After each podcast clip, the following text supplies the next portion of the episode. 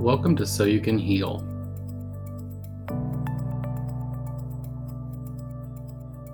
I'm Josh. I'm a licensed social worker and therapist. Josh, it's so good to be here with you. I am Abby Parker. I'm a therapist at Stillpoint, um, and my licensure is in mental health counseling. This is a Stillpoint podcast, so you can check out our website and social media at stillpoint healing dot com and Facebook at Stillpoint Healing. We also have a Pinterest page at Stillpoint Healing. Yeah. So what's been going on in your world? Well, I have been thinking about this podcast a lot. Um, I mean, we have worked for hours on like what we want to be able to share. And I'm super excited that people got to learn about us in our last episode in order for them to have an idea of like how we see things or what we might talk about. I, I will admit that I have eaten since our last episode. And so awesome. My stomach will not growl through this one, hopefully, but I cannot promise that. So yeah, how about you? How have you been? Been doing pretty well. Same, putting a lot of energy and effort into prepping this so that we can give the best content that we can give.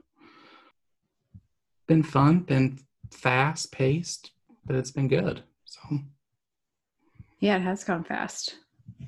How one idea, I mean, we're going to start talking about safety today, just how one like very simple yet complex topic can turn into a whole series of questions and information and wisdom.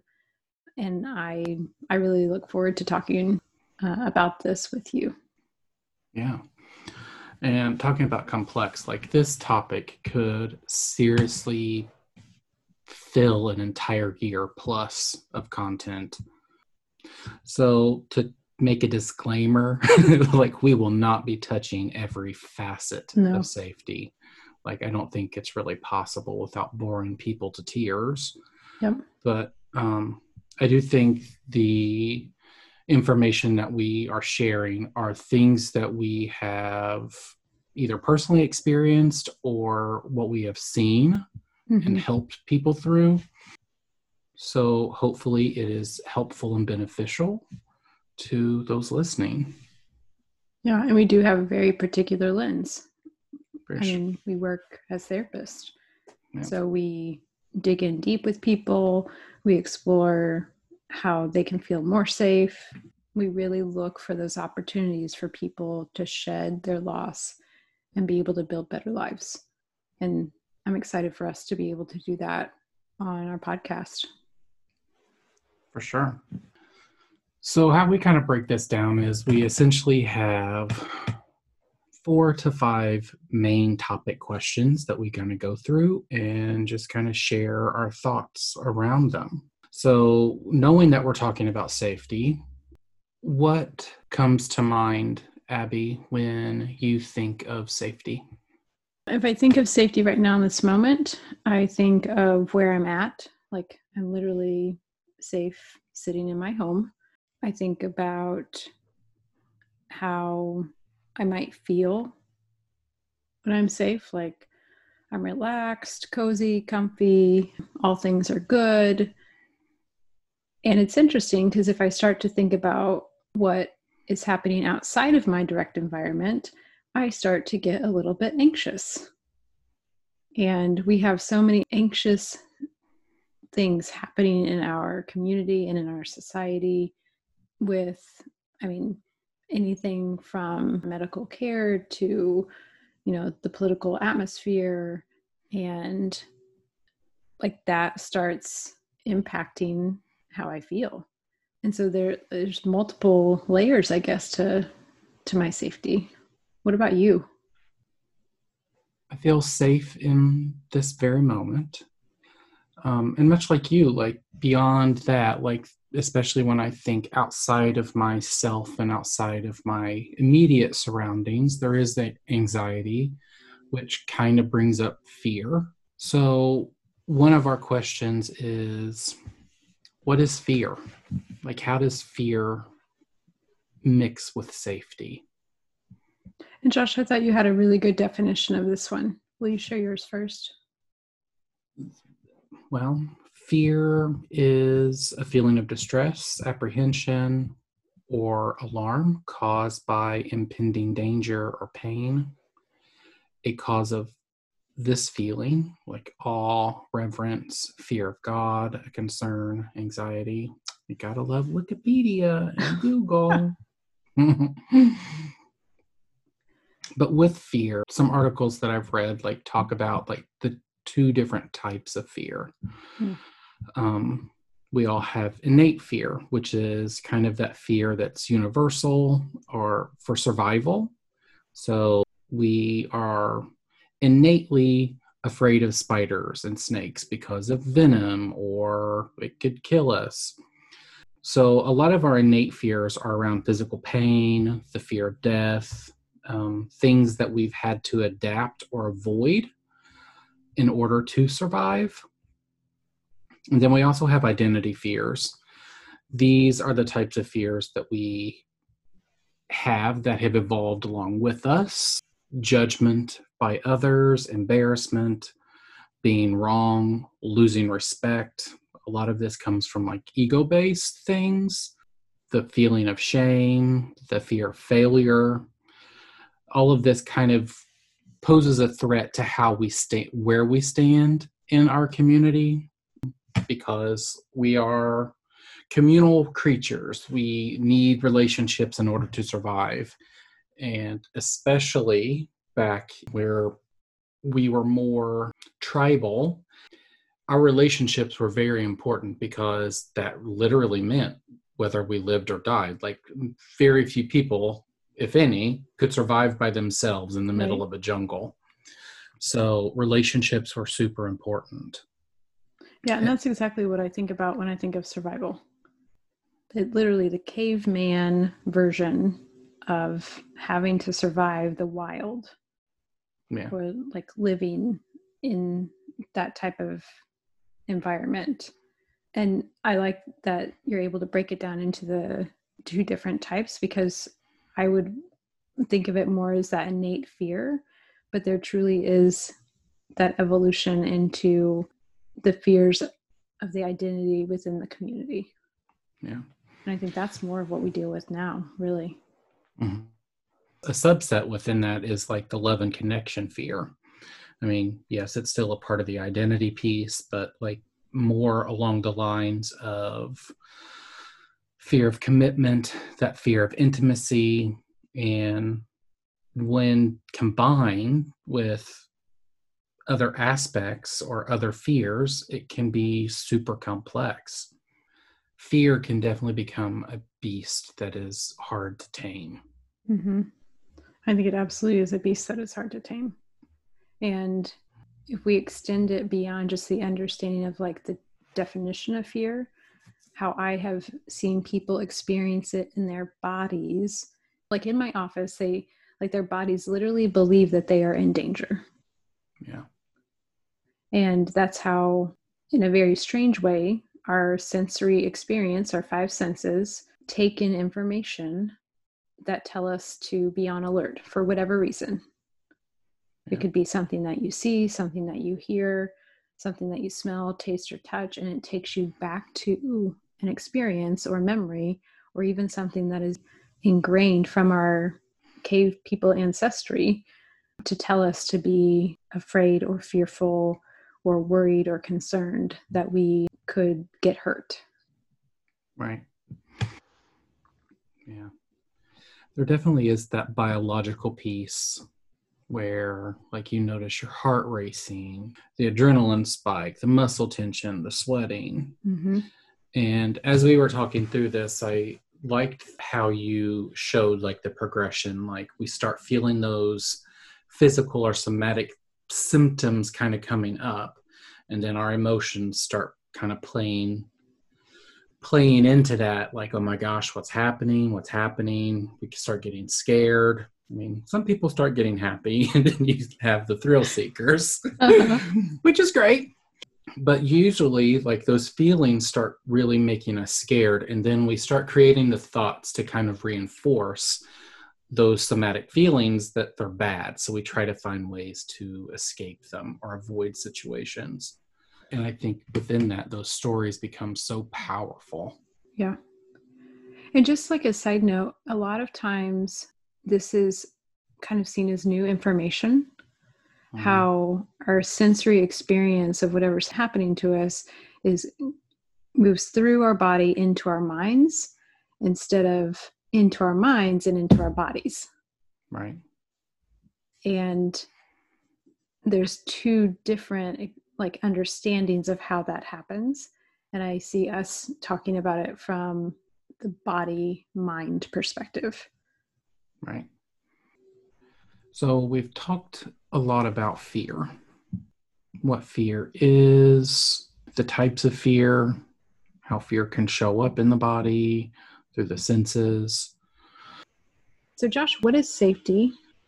A state of being safe, which is kind of a cheat answer, but like to break it down, like it is a condition of being protected from harm or other non-desirable outcomes.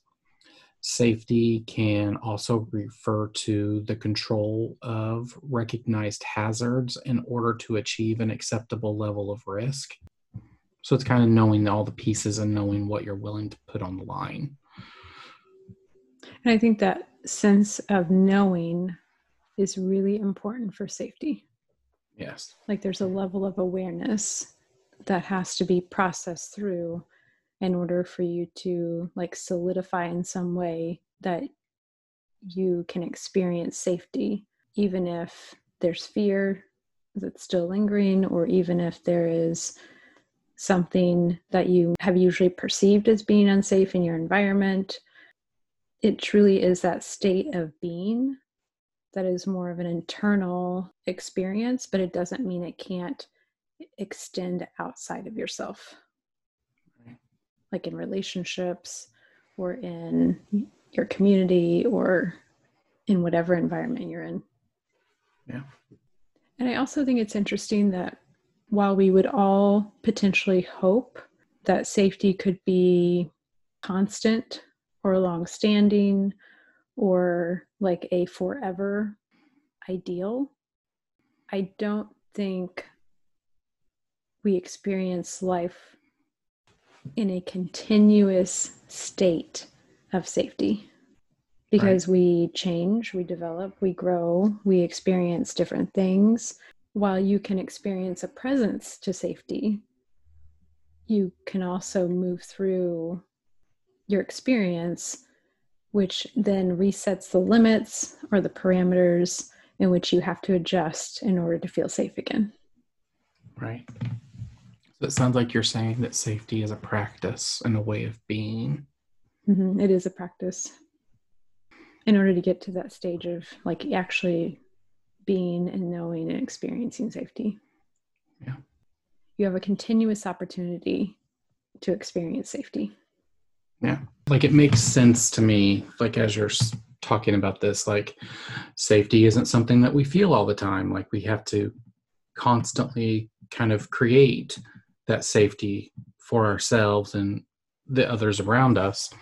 I mean, because we don't feel happy all the time. We have to find ways to right. create that happiness, and we don't feel yes. sad all the time. Like it's one of those things that's transient.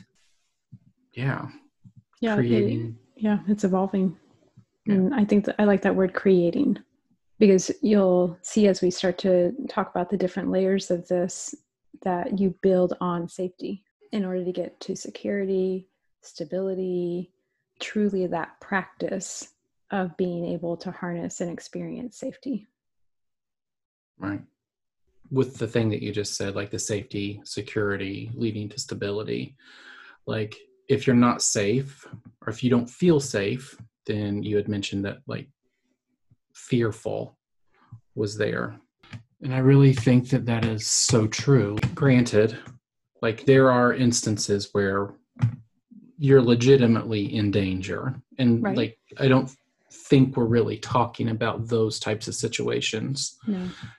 Yeah, because if you're legitimately in danger, you're not safe. Right. And you're like, your sensory experience is going off, the alarms are going off. You need your body to react in order to get away, run faster, hide, like whatever it is that you need to do in order to, to not get hurt. Right. Some terms that we've been throwing around lately. So we differentiated like what is safety versus what is core safety. Hmm. So to help everybody listening kind of understand what we mean by core safety, like how do you, what is that to you?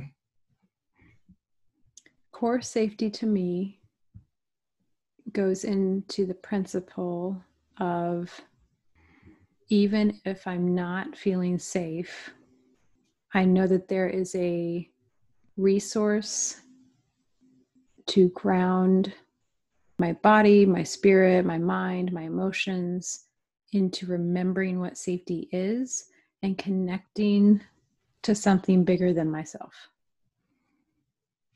The way that I'm I'm hearing this is that there is a part of us that we can return to that is bigger than an experience we're having to feel safe. I think that's a beautiful way of summarizing that. Yes. Say that again. Essentially, there is this like innate part of us that is, that we're able to return to regardless of the experience that we're having. And I kind of think of it that very similarly, like the innate parts of the self that we're able to return to. But I find with a lot of clients that sometimes those innate pieces have been ruptured, wounded, mm-hmm. or lost.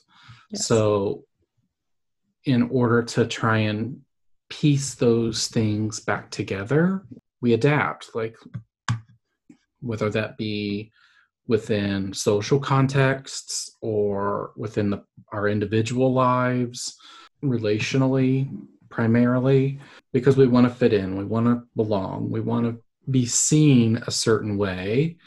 And a lot of times growing up, if we are naturally and innately beyond or live outside of those norms, then those are considered wounding um, or ruptures in that core self. And in order to return the core self to its original state, like being able to, and I'm probably going off topic, but this is, it's about healing those wounds and working through the adaptations that we've created in order to manage experiences. And once we get to that core sense of self, like that is safety, because there is joyfulness, there's aliveness, there's love, that too. Um, there's acceptance, there's empathy, there's an openness to explore, a curiosity.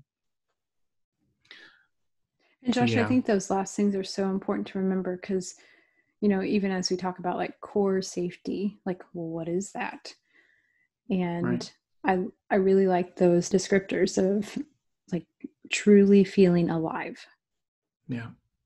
And whether it be our own experiences or our clients' experiences or our family's experience, like whoever's experience it is, if you start looking or watching, you will see that it is difficult for sometimes for people to feel loving and accepting and alive and open and joyful and empathetic. And sometimes people believe they, they can't even reach that or experience that ever again. Yeah. And so to be able to teach our audience about like core, the core self or the core safety, that we were like born with this. This isn't something that,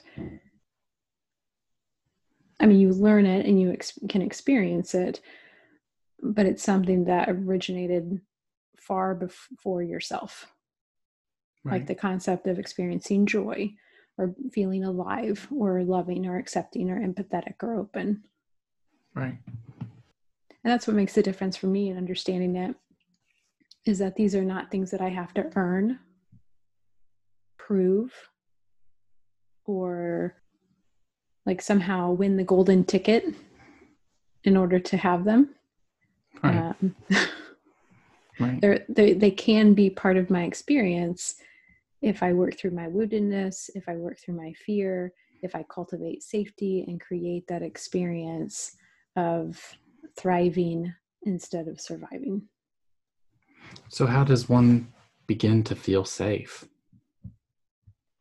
For me, I think one begins to feel safe in first knowing that it's possible, to just even open up that curiosity of like, well, what if you could?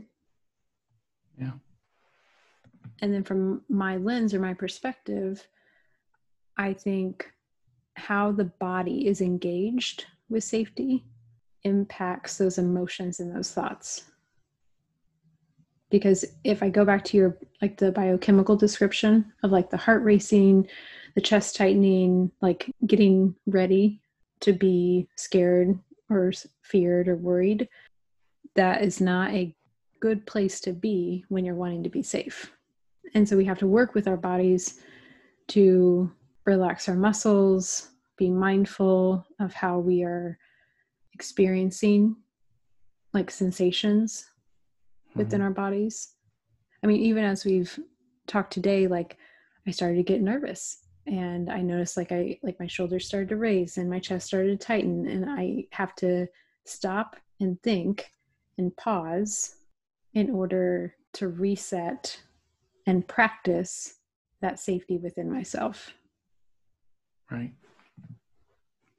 In the revving up, like the the adrenaline, the muscle tension, the sweating, heart racing, do you think that people are able to notice that? Or is that like so subconscious that people aren't really aware of it? Oh, it's so subconscious.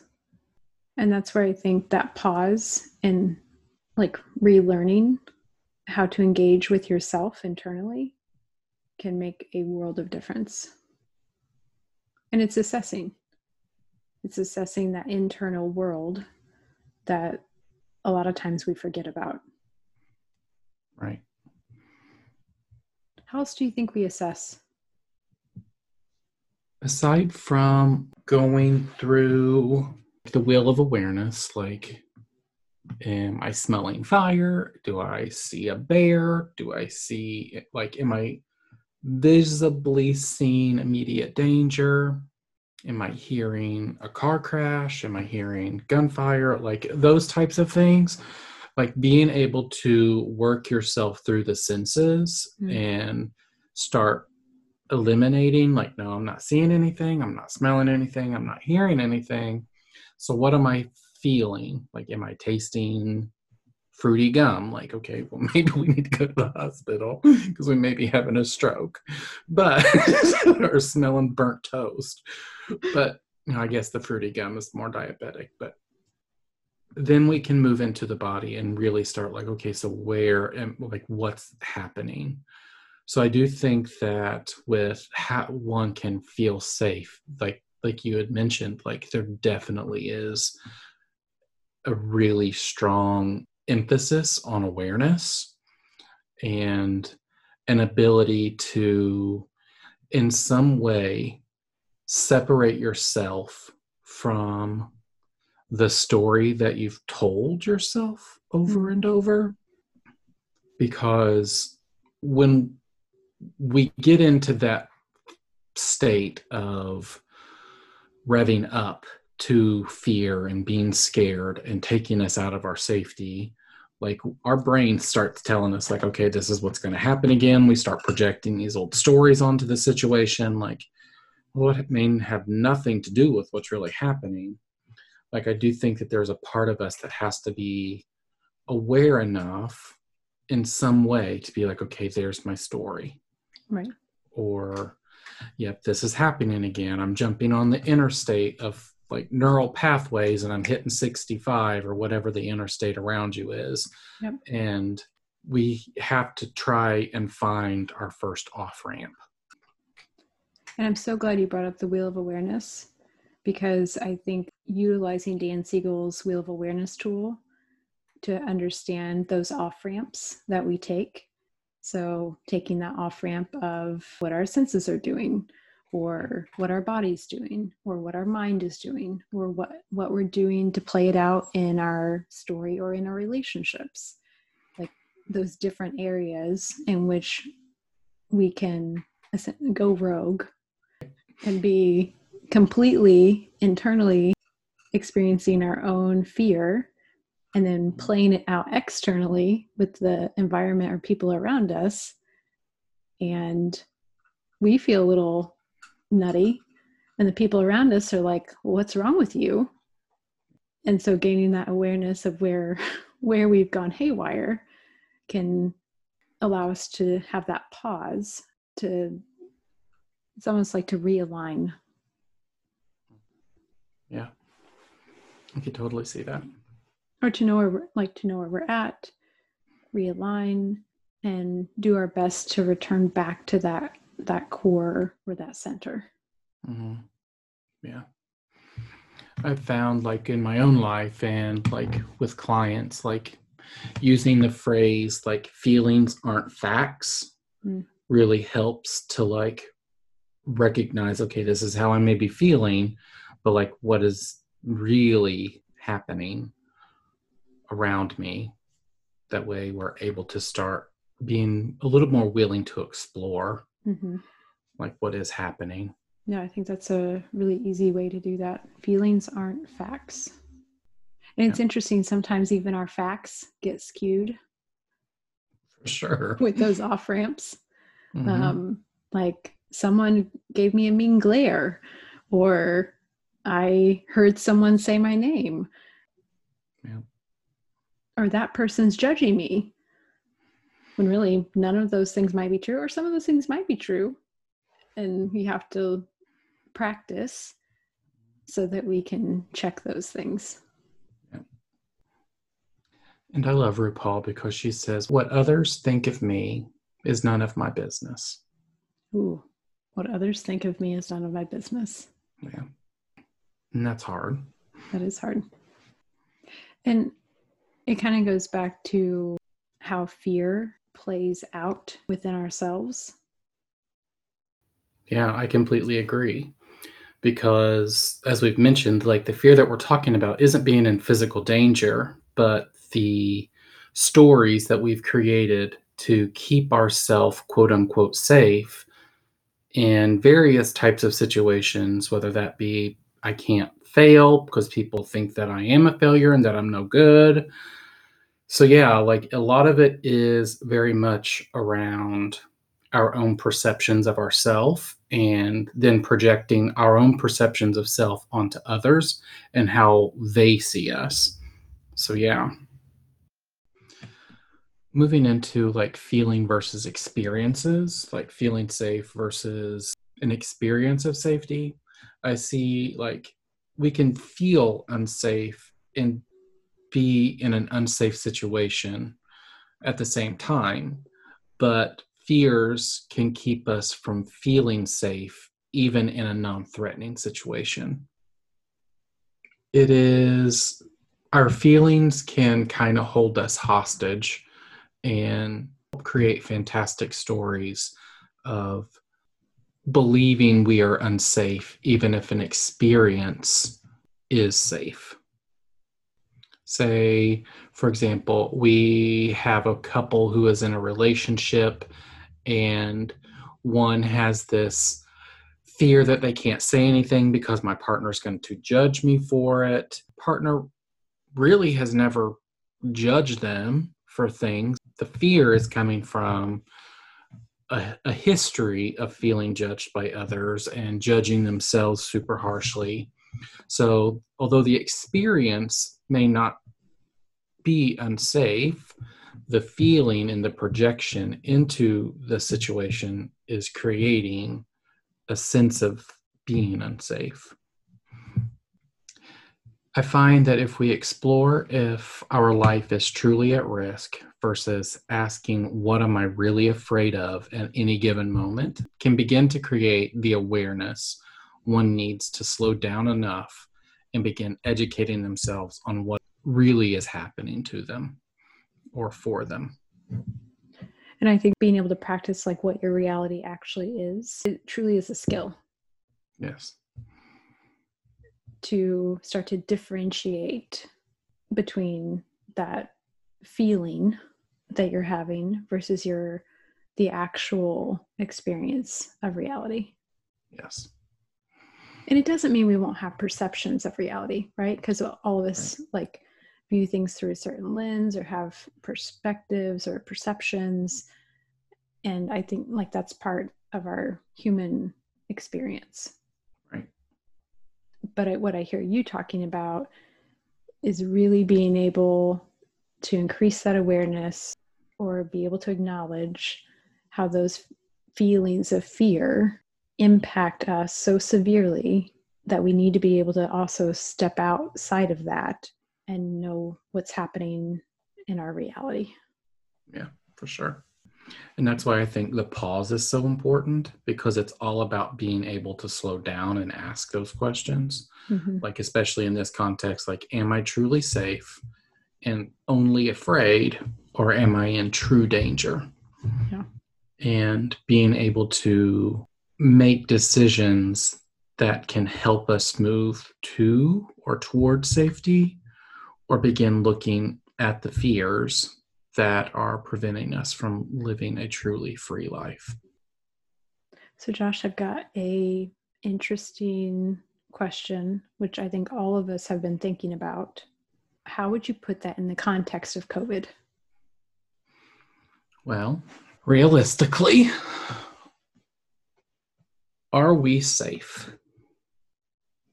I would say if you are following C D C guidelines, wearing a mask, washing your hands for twenty seconds, staying six feet away from people, limiting your contacts, like having like contact tracing, things like that. Like, I think there is a way to stay safe. Yes. I mean, the safest thing is to not leave, to stay quarantined. Like, I know it, we're getting really tired of this, but like, this isn't done. Like, it's still here. And that mm-hmm. sucks for all of us, but I don't know. Yeah. Well, what's so interesting about what you just described is some of the process we will be inviting people to go through with us, which is looking at what parameters you need in order to protect your safety. Right. And I mean, businesses do it all the time. They assess the risk. They look at how to keep their product or their people safe. They come up with guidelines. They have to assess them on a continuous basis.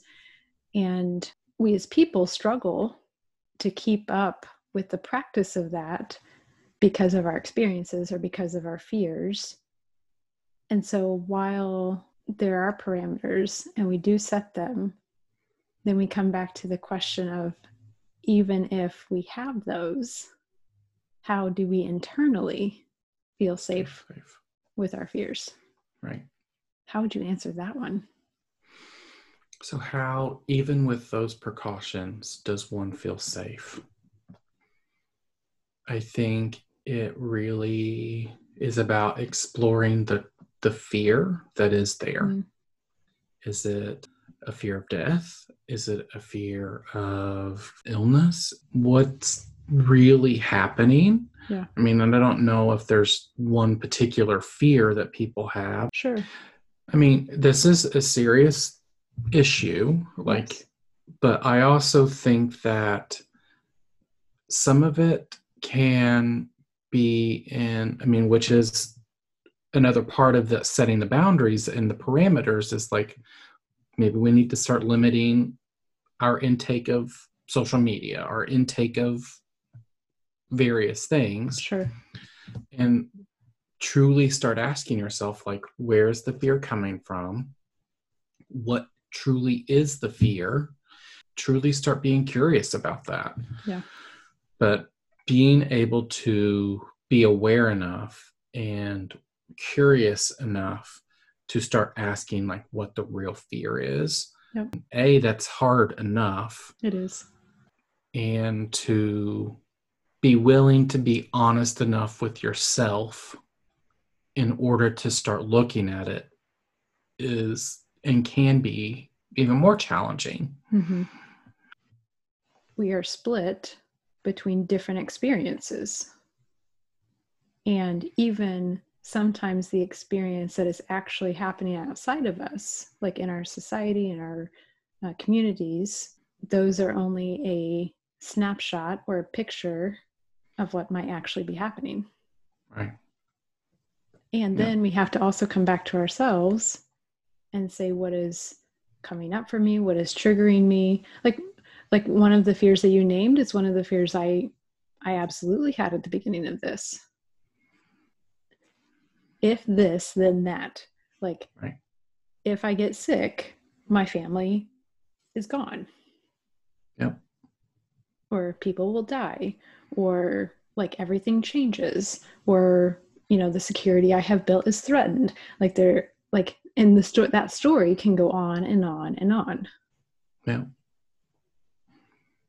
I mean, and what's interesting is, and yes, this is down the road, but that story, as an example, is not a s- story solely specific to COVID.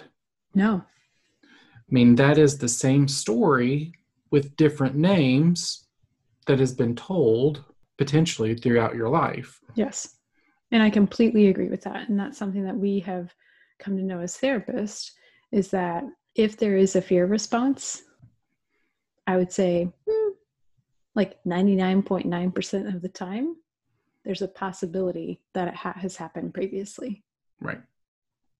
That feeling, that expression, that um, it, like that particular experience of discomfort mm-hmm. happened in some form previous to that current moment. Right. I mean, which kind of connects back to like that core safety piece, like the yes. wounding, the adaptation piece. Yep. But yeah. So as we wrap up, like, what's one takeaway that you've gotten from today? One takeaway I got was to identify what type of fear might be coming up for me and where I'm placing it, whether that be within or outside of me.